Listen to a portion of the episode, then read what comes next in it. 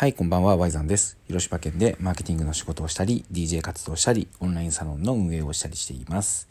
この番組では僕の考える SNS 活用の方法をお伝えすることで、皆さんの発信のヒントになればいいなと思って毎日頑張ってます。はい、というわけで今日なんですけど、今日のトークテーマはですね、えー、SNS は定期的にハードルを下げようというテーマでお話ししたいと思います。これはですね僕もセミナーとか日々の発信とかで定期的に発信してるつもりなんですけどやっぱりねちょっとこう熱が入るとついついねあの抜けちゃうことがあるんですけど、まあ、どういうことかっていうと結構ねあのまあ SNS で見える部分って本当に一部分だっていうことを発信者も受信者ももっと認識した方がいいっていうことを伝えたいんですよね。SNS で見える部分は発信者も受信者もほんの一部分。これはね、しっかり認識した方がいいと思ってて、たまにね、コンサルとかで、ツイッターは人柄が透けて見えるとかね、言ってる人がいて、まあ確かにね、連続した発信を見てると、この人がどんな人なんだろうっていうのは、なんとなくね、傾向というか見えてくるので、分かった気になってしまうことってあると思うんですけどこれそんなことなくてそんな甘い話はなくて分かるわけがないんですよ本当のところは。なのですごくねキラキラ見えるあの人もそして、えー、自分自身もですねどんな時に発信するかっていうところなんですよやっぱり。でどんな時に発信するかって言ったらやっぱり何かあった時じゃないですか。何かいいことがあった時。何かやろうとした時。何か、あ、これって反応いいんじゃないかなっていうネタを見つけた時。何かこれ面白がってもらえるんじゃないかなと思った時っていう風に、発信ってやっぱすごい極端に言うと自分の都合のいい時しかしないので、そこだけみんな見てるわけですよ。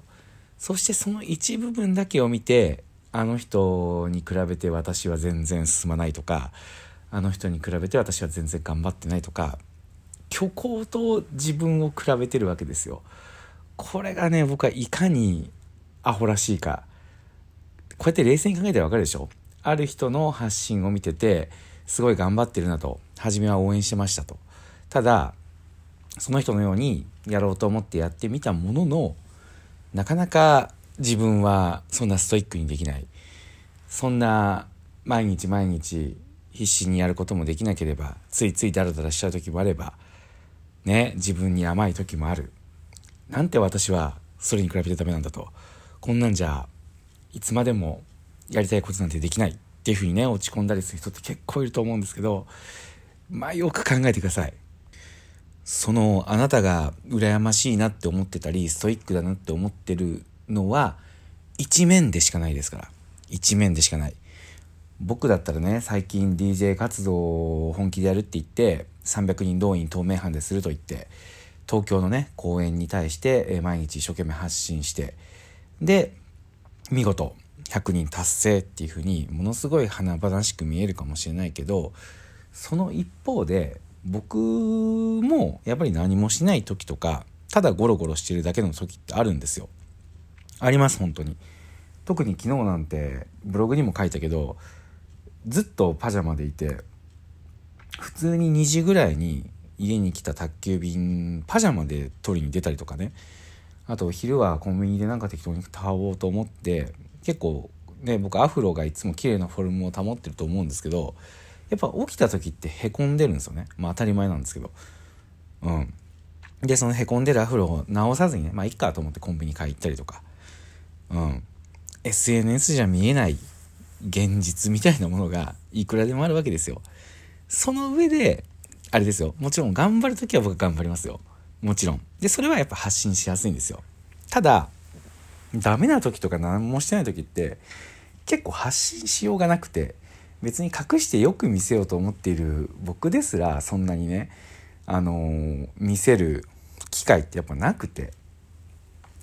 ただね、これが続くと、やっぱりみんな、Y さんめちゃめちゃ頑張ってる。それに比べて自分はみたいな感じになっちゃうのを結構やっぱ見るんですよね。言われるんですよ。実際会った時に、なんかすごいストイックで、いつ寝てるんですかみたいな感じのこと言われるけど、いや、別に普通に寝てますよ、みたいな。そんな僕、狂気じみた生活を送ってないですもん。たまにいますよ。なんか、本当に寝ずにやってるみたいな超人じみた人が。けど、そこと比べてもなんかしょうがなくないですか？結局自分が自分の望みのある人生を送るっていうことが一番なわけで、ね、自分とできないことを無理に比べてやろうとしてもしょうがないしだから僕はあの自分のハードルを下げるって言ったらねなんかちょっとうまい伝え方ないかなとか思ったりもするんですけど僕が言いたいのはもう SNS で見える面っていうのはもうほんのわずか一面でしかないのでそれで分かったような気になって勘違いするのをして落ち込むのはやめようと。で一方でそのある一面を見て勝手にプラスに誤解するのはいいと思うんですよ。その面見て私もやろうと思って、えー、頑張るっていうのはめちゃめちゃいいと思うんですけど、あの、できてな、できなかった時とか、ちょっとね、自分の状態が悪い時に、見えない面を無視して見えるところだけで比べるのはね、やめよう。そんな風に、えー、思います。なので僕はみんなにそんな風に思ってほしくないので、えーと、ダメな時はダメって言うし、無理な時は無理って言うし、えー、自分の弱いところもしっかりと発信していこうと思ってます。それが僕はやっぱり SNS の一番理想な姿だと。虚構を作ったらね、自分も周りもしんどくなるので、自分らしくやっていきたいなと思います。はい。というわけで今日は以上です。聞いてくれてありがとうございました。Y さんでした。また来週もよろしくお願いします。